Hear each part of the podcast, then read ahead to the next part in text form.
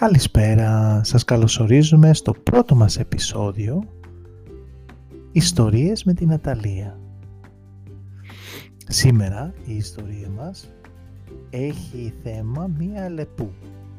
Μια φορά και ένα καιρό ήταν μία αλεπού που φρόντισε τα μικρά της με γάλα γάλακτος. Αλλά το γάλα αυτό μια μέρα χύθηκε σε ένα ποτήρι. Αυτό το ποτήρι όμως ήταν μαγικό και όταν έριχνες κάτι μέσα δεν ξαναεμφανιστούσε ποτέ.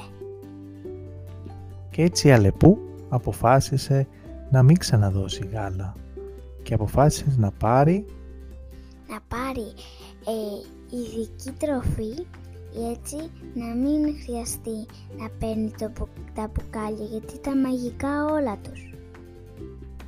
Αλλά έμονται που ήρθε ο παπαγάλος απ' έξω και είπε «Α, πού είναι το γάλα» Το γάλα κύριε παπαγάλε δεν είναι πια εδώ γιατί δεν το πιστεύω με τα μπουκάλια.